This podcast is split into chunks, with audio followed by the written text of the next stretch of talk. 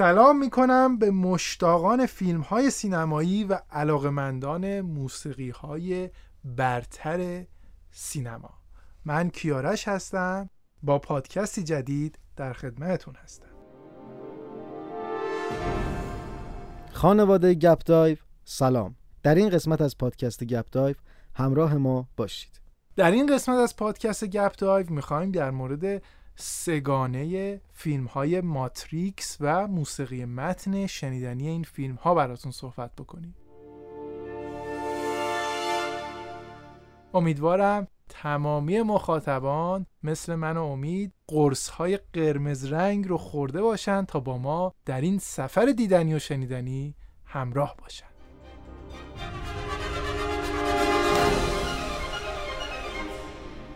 اگرم خیلی خوشتون نمیاد می‌تونین قرص آبی رو انتخاب کنین و پادکست رو قطع کنید اما با انتخاب قرص آبی تمام این داستانهای شنیدنی و دیدنی رو از دست خواهید داد. انتخاب با خودتونه. پس با ما همراه باشید.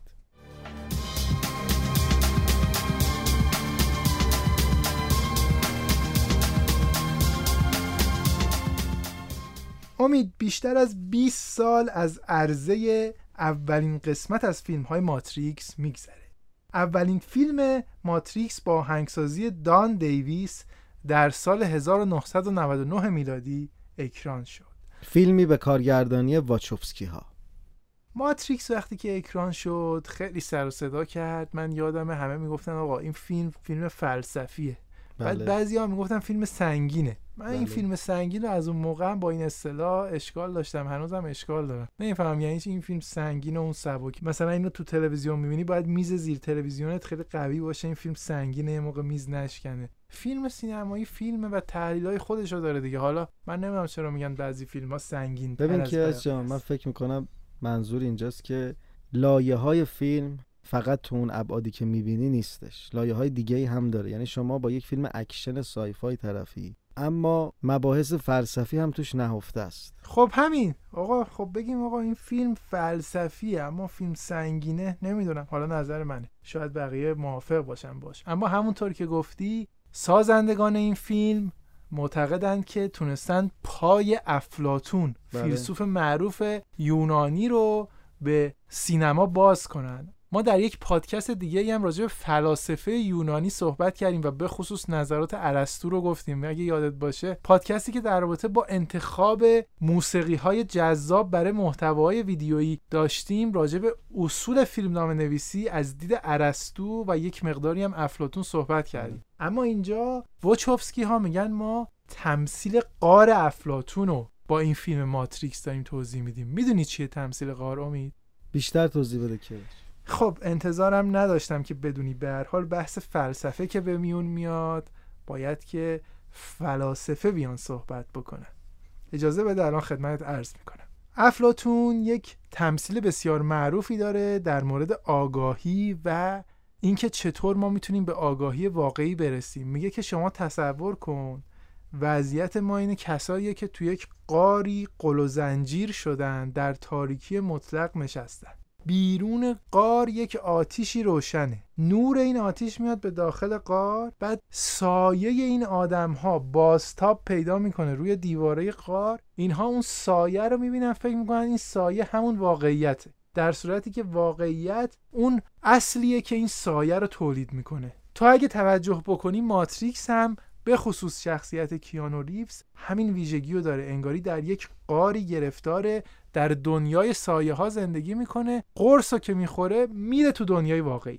می‌خوام رجوع کنم به یکی از صحنه های فیلم که دقیقا خیلی عیان این بحث سایه رو که مطرح کردی نشون میده. هلیکوپتری داره از بالای ساختمون عبور می‌کنه و سایش روی شیشه های ساختمون افتاده و به یه جایی می‌رسه که این دوتا یعنی خود واقعی هلیکوپتر و سایش داخل هم ادغام میشن. ماتریکس پر از این حالت ها و حتی توی موسیقیش هم که جلوتر صحبت خواهیم کرد این بحث آینه ای رو مطرح کرده.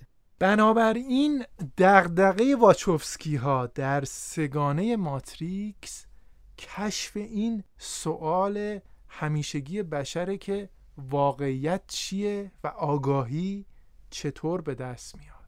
و شاید همه این چیزهایی که تجربه می‌کنی یک نوع برنامه ریزی باشه. شاید به نوعی ماتریکس اولین فیلمی بود که تونست توی قالب اکشن sci-fi یک نوع جدیدی از اکشن رو ارائه بده و همینطور بحث فلسفی رو قاطی این فیلم ها بکنه که بعدا ما حالا نمونه های دیگهش رو هم که خیلی هم پرطرفدار بودن از فیلم های نولان می‌تونیم ببینیم. امید من می‌خوام بگم یه استثناء دارم برای این حرفی که زدی. به نظر من پدرخوانده سگانه پدرخوانده هم با اینکه داستانی بسیار سرگرم کننده و در ظاهر ساده رو تعریف می‌کنه اون هم لایه های زیادی داره برای درسته.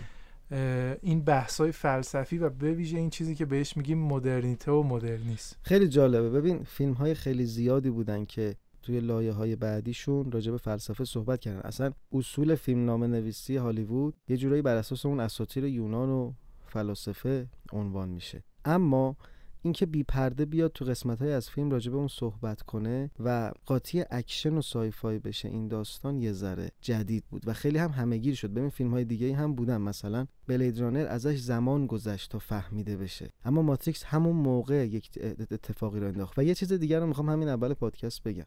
فیلم هایی مثل ماتریکس، Fight Club، جوکر و تا حدودی همین فیلم انگل که امسال برگزیده شد. ببین اینها باید با جریان کنارشون بررسی بشن. یعنی به نظر من خود فیلم به تنهایی اگر بخواد نقد بشه خیلی کامل نیست. اینها یک جریانی رو درست کردن. حالا چه تبلیغاتی چه درست من کاری ندارم. اما یک جریانی رو همیشه درست کردن. مثلا Fight Club در مورد مصرفگرایی یک بحثی رو باز کرد.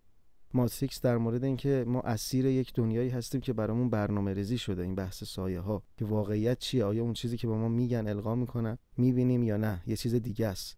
بحث جوکر باز بحث سرمایه داری تبلیغات و سرخوردگی اون جامعه بود. این فیلم ها رو به نظرم باید با اتفاقات اطراف و اون فضای جامعه بررسی کنیم. ماتریکس هم دقیقا یکی از اون فیلم هاست امید حالا بذار بحث های فلسفی رو به کنار بگذاریم و برویم سراغ موسیقی متن فیلم ماتریکس.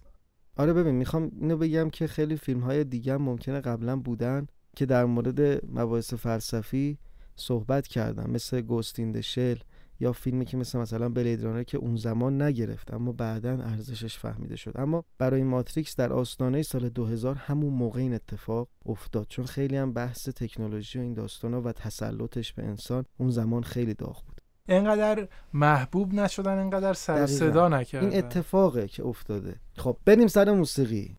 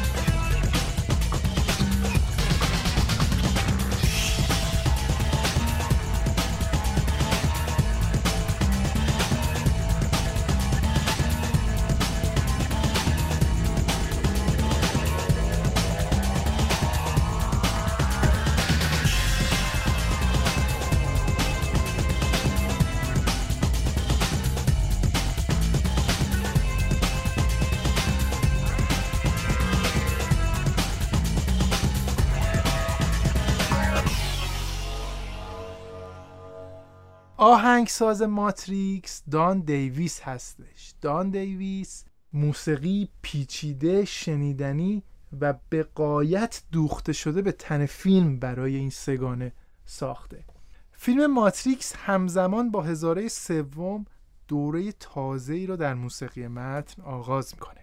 دوره ای که نویدش رو هورنهای فرانسوی، پرکاشنها، پیانو و حتی ساز واترفون بله. سازی که ازش در پادکست سازهای عجیب و غریب صحبت کردیم می نوازد خلاقیت توی موسیقی به شدت دیده میشه و جنس متفاوت تری رو تا به حال از اون چیزی که بوده بیان می‌کنه. خود دان دیویس میگه همه انتظار داشتن واسه این سبک فیلم یه موسیقی کاملا الکترونیک رو بشنون. اما سازنده های فیلم اصرار داشتن که حتما ما ارکستر بزرگی رو توی فیلم داشته باشیم و ترکیب این فضاهای الکترونیک و ارکستر یه جنس جدیدی رو وارد می‌کنه که جنس مدرن 1999 به بعد یعنی 2000 به بعد رو ما می‌تونیم توی فیلم ها بشنویم. فیلم هایی مثل مثلا جانویک هم از این دست موسیقی ها توش شنیده میشه. ما همیشه در پادکست ها از یک مثلث صحبت می‌کنیم. مثلث کارگردان تدوینگر و آهنگساز. این مثلث طلایی رو ما در فیلم ماتریکس هم می‌تونیم به خوبی مشاهده بکنیم و تاثیرش رو در بهتر شدن کار ببینیم. تدوینگر فیلم با آهنگساز بسیار رفیق بودن. زک استینبرگ تدوینگر کار هستش. از قبل دان دیویس رو میشناخته. اصلا اون بوده که دان دیویس رو به واچوفسکی ها معرفی کرده. این تیم قبل از اینکه سگانه ماتریکس رو بسازه در سال 1996 فیلم Bound رو ساخته. اون هم یک فیلم تریلر و جنایی هستش. کمک کرده تا با روحیات همدیگه آشنا بشن. دقیقا بدونن از همدیگه چی می‌خوان و برای همین این مثلث در کمال هماهنگی پروسه کار فیلم ماتریکس رو آغاز کرد.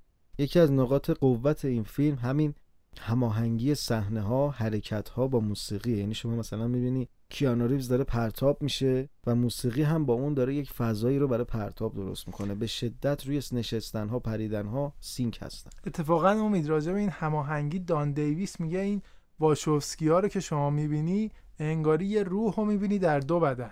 حتی میگه هماهنگی این دو نفر به قدری بالا بود که ما تو پارکینگ مثلا زده بودن اینجا محل پارکینگ دان دیویس. بعد ماشینشو پارک محل پارکینگ زک استینبرگ ماش بعد می‌گفت یه جای پارک بود پارکینگ واچوفسکیا. دو نفرشون هم با یه ماشین میومدن می‌رفتن اصلا این دوتا انگاری یه آدمه. و خودشون تا یکیشون با اون یکی میگه ف می‌گیره فرحزاد فکر می‌کردن همه هم باید اینجوری باشن. مثلا یه تک جمله به من آهنگساز می‌گفتن خب دیگه منظورمو گرفتی دیگه. بابا یه ذره باید حالا بیشتر توضیح بدی. درسته ما با هم کار کردیم. این یکی از این تنزایی بود. اما همین هماهنگی زیادشون با همدیگه توی فیلمم خیلی راحت و خیلی عالی احساس میشه.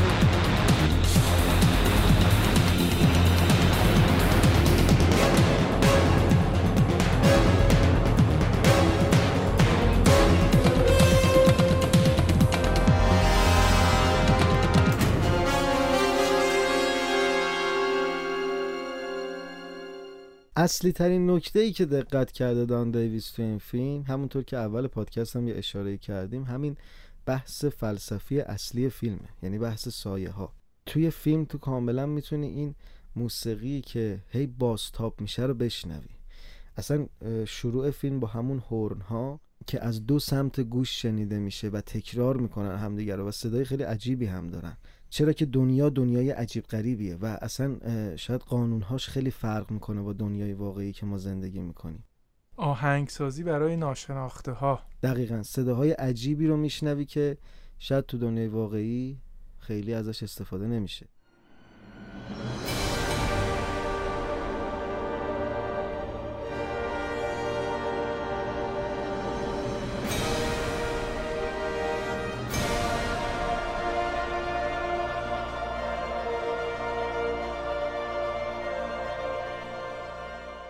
من راجع به همین تجربه کاری دان دیویس باز یه نکته ای رو بگم. دان دیویس میگه فیلم باندی که ما کار کردیم قبل از این فیلم خیلی به من کمک کردش. یعنی شما ببینید وقتی با یک کار منحصر به فردی طرف هستیم وقتی با یک شاهکاری طرف هستیم این شاهکار یک شبه خلق نمیشه. ما بعضی موقع فکر می‌کنیم یه آهنگساز تو خلاه میره یهو یه هفته تو استودیوش میشینه با یه شاهکار میاد بیرون. نه شاهکار به مرور زمان تو ذهن آهنگساز تو ذهن کارگردان تو ذهن تدوینگر کار میشه پخته میشه تا اینکه به سمر میشینه. همین دان دیویس میگه شما اگه برین کار آهنگساز بزرگی مثل آلن سیلوستری رو بررسی بکنید آهنگسازی که در پادکست Ready Player One راجبش صحبت کردیم مشهورترین اثر سیلوستری آهنگسازی برای فیلم Back to the Future یا بازگشت به آینده است.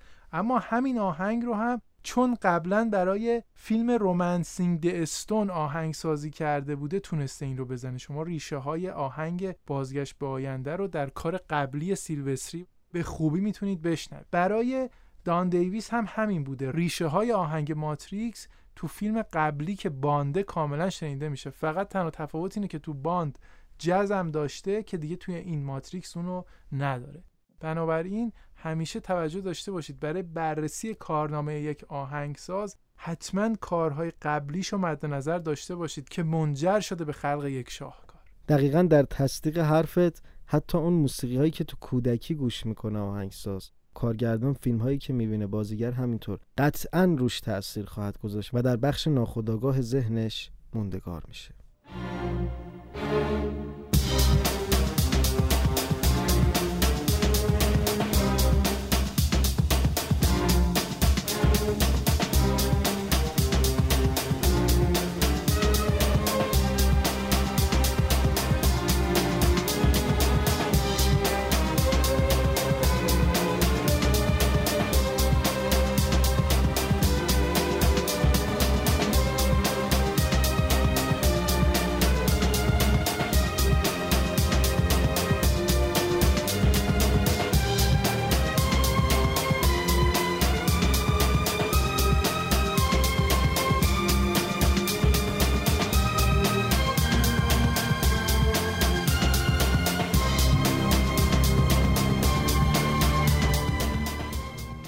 دان دیویس همونجور که از سازهای متنوع و عجیب و غریب مثل واترفون استفاده کرده از ابزارهای مختلف و تا حدودی عجیب و غریب هم در خلق ریتم های جذاب برای موسیقی متن فیلم ماتریکس استفاده کرده. یکی از این ابزارها پتک مکانیکی هستش که باش ریتمی رو ایجاد کرده که واچوفسکی ها هم عاشق این ریتم صنعتی و جذاب شدن.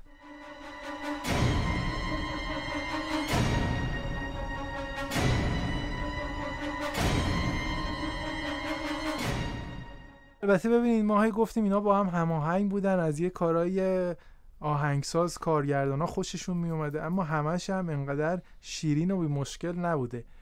یه اختلاف نظری داشتن واچوفسکی ها با دان دیویس. دان دیویس خودش میگه من از صداهای زنگی خوشم میومد اما این واچوفسکی ها به شدت از این صدا بعدشون میومد من هی می‌گفتم آقا بیاین مثلا روی این صحنه استفاده کنیم بیایم اینجا اونا می‌گفتن مطلقا سمت این ساز توی آهنگسازی نرو که اصلا به فضای کار ما نمی‌خوره. آره دیگه یه بخشای سلیقه هم تاثیر داره. سلیقه و اینکه کارگردان ها چطور می‌بینن فیلم رو بله. و آهنگساز آهنگساز شاید از یک بود انسانی و احساسی بیشتر مم. نگاه می‌کنه. کارگردان از منظر داستان سرایی. به همین دلیل هم خب احتمال اختلاف نظر وجود داره. اما همیشه اون کسی که حرف نهایی رو می‌زنه کارگردان اثره. جا داره اینجا به دو تا از موسیقی هایی که ساخته دان دیویس نیست و توی فیلم استفاده شده به عنوان سانگ های این موسیقی و روی صحنه های مبارزه استفاده شده. خیلی هم معروفن. الان بشنوین میگین اصلا این بود. خیلی هم تو تبلیغات اتفاقا استفاده کردن. یکیشون که تلفظ فرانسه شتو هستش و آهنگسازش هم رابرت داگن هست.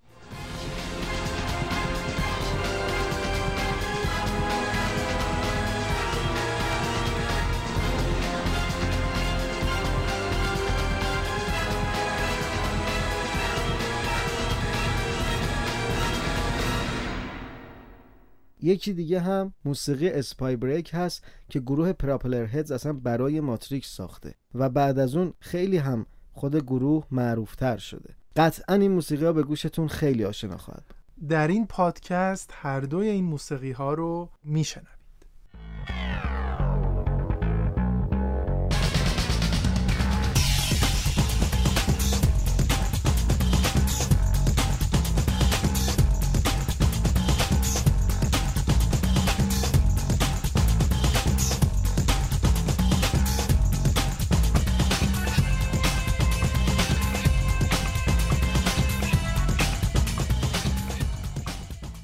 یه جا من دیدم که موسیقی ها رو برای فروش و گوش دادن گذاشته بود زده بود خطر و احتمال اینکه شما خیلی انرژی تو زیاد بشه و بپرین رو هوا و اینا هست. برای شنیدن موسیقی ماتری؟ بله همین دوتا موسیقی که مخصوصا اشاره کردم بهش. خب دیگه ما خواهش می‌کنیم که مراقب این مسائل هم باشن.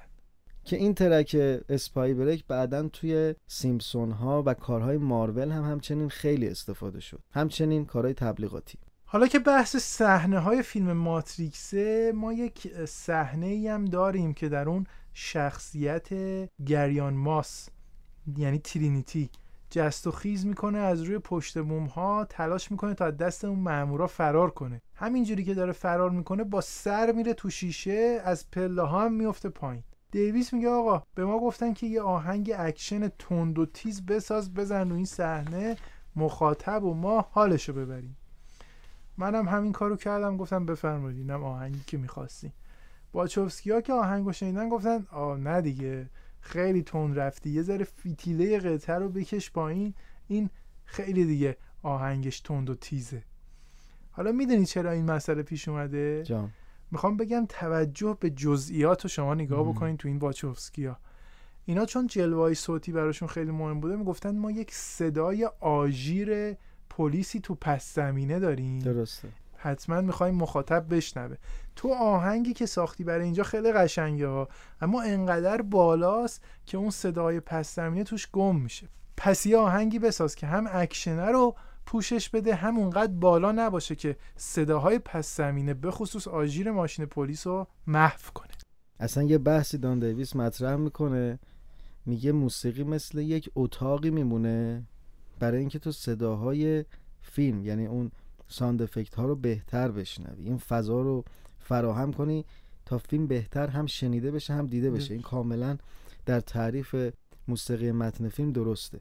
یکی از بحثایی هم که خیلی تو اسکار بهش توجه میشه و جایزه های دیگه همین بحث صداگذاری ماتریکس هست که خیلی حرفه‌ای انجام شده. چهار تا اسکار هم فکر می‌کنم این فیلم فیلم قسمت یکش گرفت. خیلی دان دیویس تحت تاثیر آهنگساز پست مینیمالیست جان آدامزه. حالا پست مینیمالیست چیه؟ ببین توی فیلم داری اون تکرار کدها رو هی روی پس زمینه سبز می‌بینی. این کدا هی تکرار میشن. کدها کدهای تکراری هستن.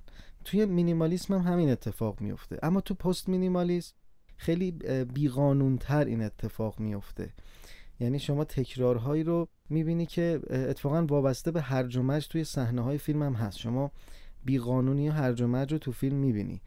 موسیقی هم دقیقا همین حس رو بهت القا می‌کنه.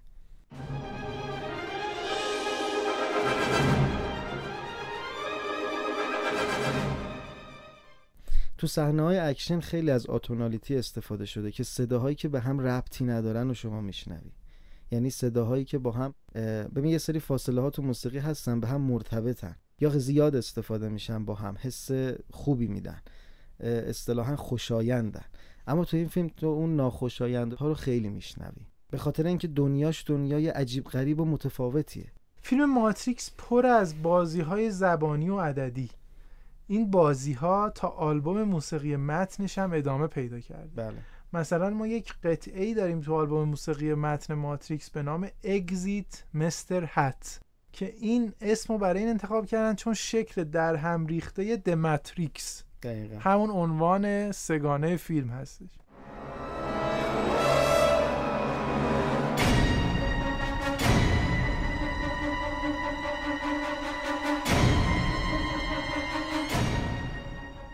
یکی از چیزایی که خیلی هم از ساز بادی استفاده کرده من حس می‌کنم چون خودش نوازنده حرفه‌ای ترومپت هست و توی گروه جز زمان نوجوانیش و جوانیش موسیقی می نواخته خیلی تاثیر گذاشته روش و اصلا شروع فیلم و تمام حال و هوای فیلم شما با مخصوصا فرنچ هورنا میشنوی و اشاره به صحنه معروف گلوله چینی از دل هوا بله. نکرد اون صحنه مشهور رو شما اگر با موسیقی متن فیلم ببینین و بشنوین می‌بینید که موسیقی کاملا طابق نعل به نعل با حرکات بازیگر sync شده. البته انتخاب موسیقی برای این صحنه هم کاملا با درخواست واچوفسکی ها کارگردانان اثر بوده. دقیقا یکی از معروفترین صحنه ها و صحنه هایی که شاید اکشن رو سینمای اکشن رو یه تکونی داد. ببین چه اتفاق جالبیه. وقتی تو سرعتت از سرعت گلوله خوردن بالاتر باشه و بتونی جا خالی بدی. این یک بحث فیزیکیه. اینجا داره قوانین رو به چالش می‌کشه و به نوعی علمی تخیلی هست این قسمت فیلم.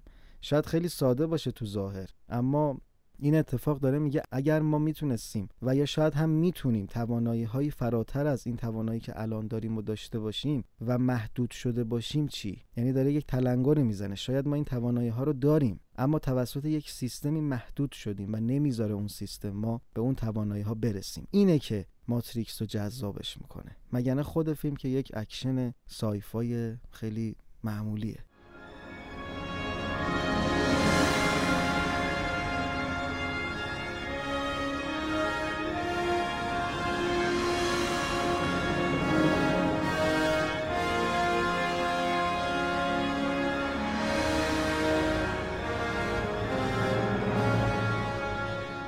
حالا اشاره کردی شما به اینکه موسیقی این فیلم به فراخور داستان و فضایی که درش میگذره بیشتر یک موسیقی الکترونیکه. اما جالبه که واچوفسکی ها خیلی اصرار داشتن به دان دیویس که ما می‌خوایم ارکسترال هم توی این موسیقی استفاده بشه. حالا دان دیویس گفته خب من که آهنگسازم مثلا از خدام هر آهنگسازی دوست داره با ارکستر کار بکنه و خلاقیتش اینطوری بیشتر شکوفا میشه که بتونه سازهای مختلف رو در کنار هم بچینه و رهبری کنه. اما یه مشکلی که وجود داشته واچوفسکی ها گفتن ما کورم می‌خوایم بله. برای موسیقی ارکسترا. دان دیویس می‌گفته آخه کورو من کجا بذارم این وسط؟ این کور آخه تو این دنیای صفر و یک ماتریکس. یکی بیاد کور بخونه می‌گفته با به نظر من این دوتا با هم دیگه جور در نمیاد. اما به هر حال کورو استفاده می‌کنن. اولین بارم کورو زمانی میشنویم که نئو نقشی که کیانو ریوز بازی می‌کنه از خواب و دنیای ماتریکس برمیخیزه. کارگردان با این صدا می‌خوان انسانیت رو در بحران نشون بدن. البته برای اینکه به این صدای کور هم برسه دان دیویس کلی دردسر داشته که حالا اونم برای خودش یه داستان جدایی داره. آخ آخ کیارش قطعه ای رو اشاره کردی که من خیلی هم دوستش دارم. به نام Welcome to the Real World. اگه آلبوم ماتریکس یک رو گوش کنی تمام موسیقی ها شلوغ و الکترونیک و ارکسترال شروع خیلی فضای سنگینی رو داره. اما این موسیقی خیلی متفاوته. دقیقا به خاطر اینه که کارکتر اونجا متوجه شده یه رهایی وجود داره. یعنی تا الان شک داشت ولی مطمئن شد که این رهایی وجود داره و می‌تونه از این سیستمی که تا الان درگیرش بوده رها بشه و اون صحنه کاملا با این موسیقی اصلا یه رنگ دیگه پیدا کرده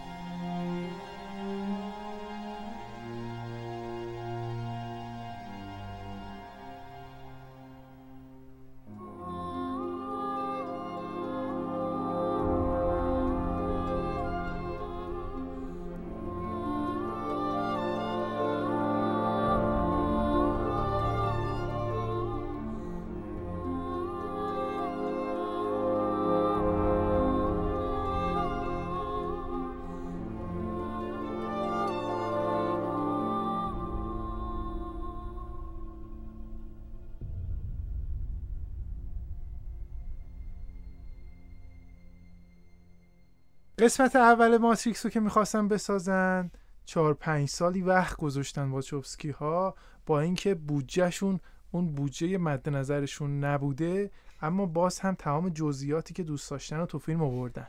برای قسمت های دوم و سوم پول تا می‌خواستن بوده اما زمانشون کم بوده که خب این یکی از چالش های ساخت این فیلم بوده که حالا تماشاگران باید قضاوت کنن که آیا این زمان کم تأثیری رو کیفیت قسمت های دوم و سوم هم گذاشته یا اینکه خیر؟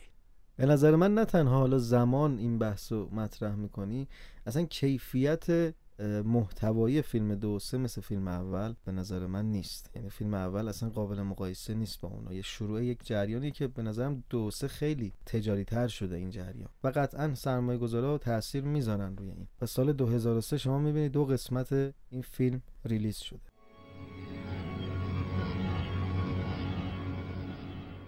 حالا ما راجع به زل سوم این مثلث سازندگان می‌خوایم صحبت بکنیم یعنی تدوینگر فیلم ماتریکس زک استینبرگ.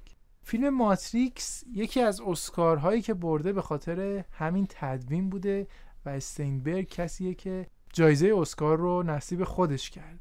استینبرگ میگه واچوفسکی ها فیلمسازهای معلفی محسوب میشن یعنی اینکه از صفر تا صد کار رو دوست دارن زیر نظر داشته باشن و برای هر کدوم از مسائل تکنیکی فیلم در کنار داستان نظر و ایده ای داره. مهمترین چالش کاریش هم میگه وقتی بود که در فیلم ماتریکس قرار بود که دیالوگ و ایده با صحنه های اکشن ادغام بشه. میگه من با عنوان تدوینگر باید یه کاری می‌کردم تا مرزی بین دیالوگ و اکشن احساس نشه. ریتم فیلم نیفته فیلم اصطلاحا از نفس نیفته و تماشاگر همونطوری که داره دیالوگ ها رو دنبال می‌کنه از اکشن فیلم هم لذت ببره.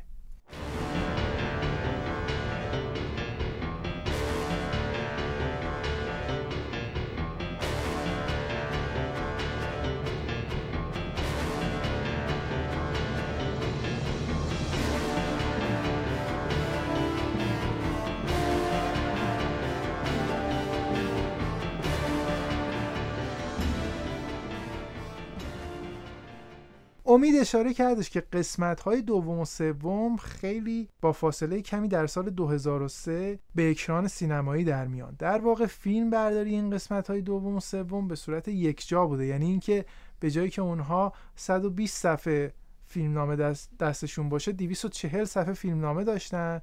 داشتن در واقع دو فیلم رو همزمان فیلم برداری می‌کردن. و فیلم برداری هم بر مبنای توالی صحنه ها نبوده بلکه بر مبنای امکانات بوده. یعنی هر موقع بازیگره حضور داشته لوکیشن همه چی مهیا بوده فیلم برداری رو انجام می‌دادن تا بعدا همه اینها تو تدوین درست بشه. بنابراین تدوین این فیلم که دو تا فیلم هم بوده به صورت همزمان اصلا کار ساده ای برای زک استاینبرگ نبوده.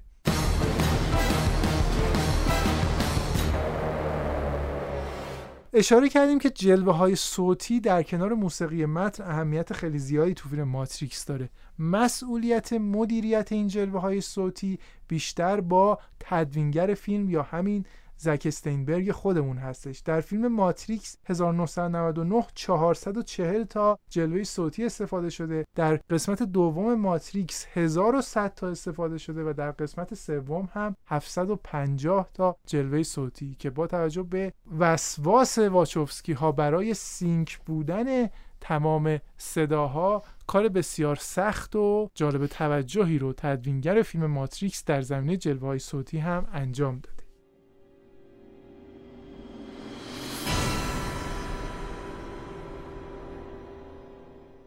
همیشه این سوال مطرح میشه امید که فیلم ماتریکس که اینقدر فیلم خیالی و ذهنی هست آیا یک استوری برد جامع و کاملی داشته یا اینکه تدوینگر بر مبنای توضیحات و تصورات خودش کارو کاتاشو می‌زده؟ من فکر می‌کنم داشته باشه استوری. حتی بعضی ها شایعه می‌کردن که یک استوری بورد 900 صفحه‌ای وجود داشته برای این فیلم و همه چی رو ریز به ریز واچوفسکی ها کشیدن. اما اینطور نبوده که تمام صحنه ها استوری بورد داشته باشه. البته یک conceptual artist با تیمشون همکاری می‌کرده و برخی از صحنه ها رو استوری بوردش رو کشیده بودن تا در تدوین ازش استفاده بشه. چون زک استینبرگ میگه واقعا بعضی صحنه ها انقدر خیالی بودش و تصور کردنش برای من سخت بود و انقدر CGI استفاده شده بود. شما نمی‌دونستی واقعا چی تو ذهن کارگردانه نیازمند یک استوری بوردی بودم که بر مبنای اون بتونم تدوین فیلم رو انجام بدم. جذاب ترین صحنه تدوینش هم صحنه که برمیگرده به سخنرانی شخصیت Architect. این صحنه یک سخنرانی طولانی داره که می‌تونسته خیلی خواب‌آور و خسته کنندش بکنه. توی قسمت دو هم هستش. دقیقا. اگه شما نگاه بکنید تدوین انقدر هنرمندانه استفاده شده که این سخنرانی طولانی برای مخاطب تبدیل بشه به یک صحنه سریع و جذاب. توی Blade Runner قسمت دوم هم یه شباهت هایی از این صحنه ها که یه جایی خیلی سفید رنگ هست و اینها رو میشه دید. به طور کلی فیلم تاثیرگذاری رو فیلم های بعد از خودش بوده. حتی لایه های خوابی که مطرح می‌کنه توی Inception شما می‌تونیم ببینید و فیلم های انتزاعی و sci-fi خیلی بعدا ازش ایده گرفتن. منتقدا بعضیاشون میگن ماتریکس ضربه ای بود که تونست هالیوود رو یکم بیدار کنه.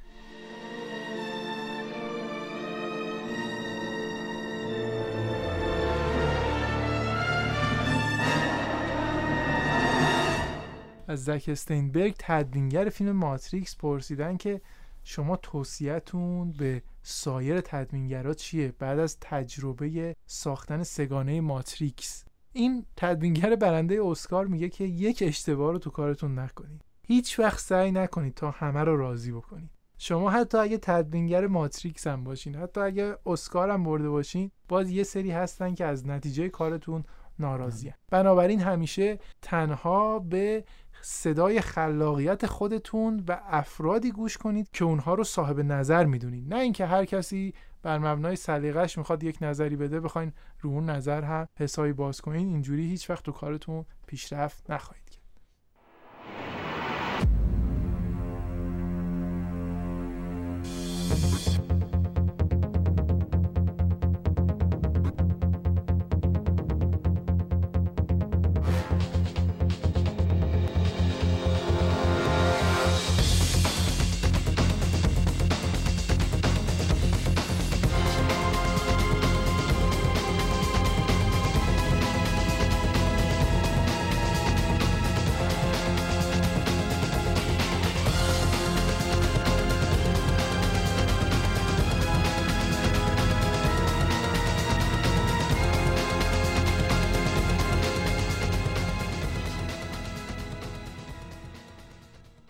ممنونم کیارش ازت این قسمت راجع به هنر تدوین خیلی مفصل صحبت کردی هنری که خیلی کم دیده میشه متاسفانه توی ایران. و امیدوارم باز همین اتفاق بیفته و تدوینگرا هم از علاقمندان پادکست گپ دایو بشن. ممنونم که تو این پادکست هم همراه ما بودید. نظرات خودتون رو و خاطراتی که از این فیلم دارین رو برای ما بنویسید و همچنین تحلیلی که دارین از فیلم و تأثیری که روی شما گذاشت اگر دوست داشتین با ما در میون بگذارید. خدا نگهدار. در نقد و بررسی موسیقی متن سگانه ماتریکس تلاش کردیم تا از زوایای گوناگون موسیقی و تدوین این فیلم رو بررسی بکنیم. در فیلم ماتریکس آهنگساز تلاش می‌کنه تا مواجهه سینما و فلسفه رو برای ما در قالب نوتها بنوازه. شما در مورد این مواجهه چه نظری دارین و به نظرتون کدوم فیلم تاریخ سینما بهتر تونسته تا پیام های فلسفی رو از طریق موسیقی متن به گوش مخاطبان برسونه نظراتتون رو حتما با ما در میون بگذارید تا پادکستی دیگه. خدا نگهدار.